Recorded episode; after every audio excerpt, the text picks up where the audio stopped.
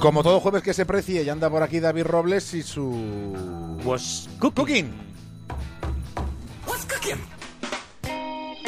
Bueno, ¿qué nos traes hoy? Pues mira, hoy traigo un buen ejemplo de combinación de tecnología con colaboración ciudadana en caso de emergencias.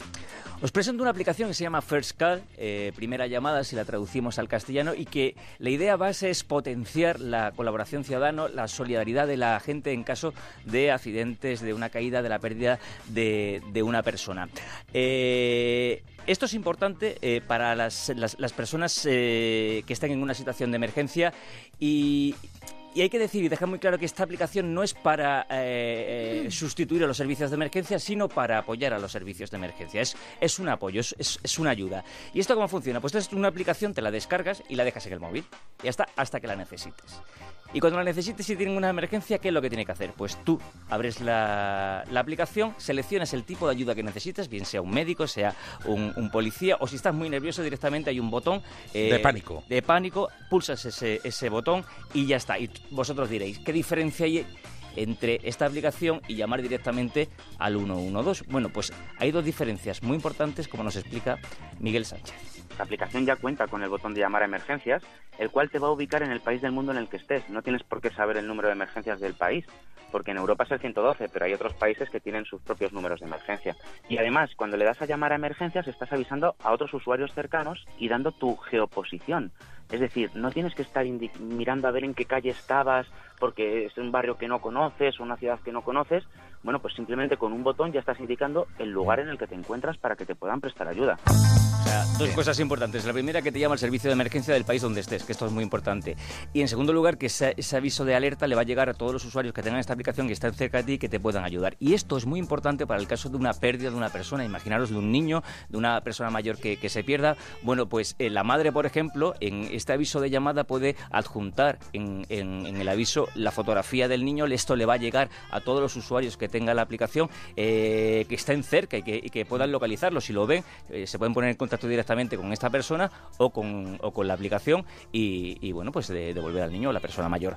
Deciros que va muy bien, llevan tres meses solamente funcionando, ya tienen 3.500 descargas en, en, todo el mundo y que bueno, yo creo que es una aplicación muy interesante y, muy útil que por tenerla en el bolsillo, pues no pasa que nada. no ocupa lugar, si las no aplicaciones no ocupan lugar, ocupa lugar solo el dispositivo. Oye, ¿y con qué seguimos? Pues mira, vamos a seguir con una cosa que teníamos un poquito olvidada, que son los emprendedores culturetas. Ah, muy bien, la teníamos completamente olvidada. Muy olvidada. Mira que los hay. Y fíjate que nos vamos a, ahí a tu tierra, ahí cerquita ¿Ah, de, de, Aranda de Duero. ¿Por qué? Cuéntame. porque nos vamos a acercar a un museo único en, en España y en toda Europa, que es el Museo de los Aromas.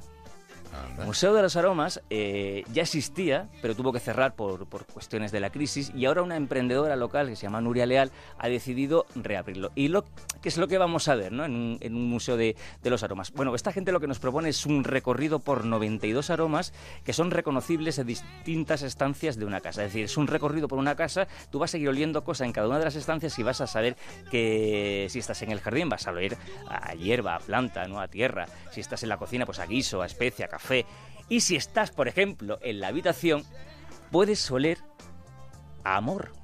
Y yo os pregunto aquí y ahora, ¿A qué huele, el amor? ¿A qué diríais que huele el amor? Pero qué pregunta tan bonita, ¿a qué huele el amor? ¿A qué huele el amor? A croissants recién hechos. A morcilla. ¿A morcilla? A morcilla. A nocilla, no morcilla. Que nos habíamos olvidado de Pablo. Nocilla con N. Ah, a nocilla. A nocilla. No, no, no, no. No, morcilla, no. Bueno, pero igual hay a gente que el amor le huele a morcilla. Vete tú a saber. Despejamos incógnita. Nuria, por favor. Tenemos ahí eh, la canela, el jazmín, eh, la violeta, eh, un poco que identifiquen a todo eso, ¿no? O sea, no creas que hay olores extraños, ¿no? Simplemente son aromas, aromas que te pueden recordar en un momento dado a, a pues a, a qué huele el amor. Ay, vale.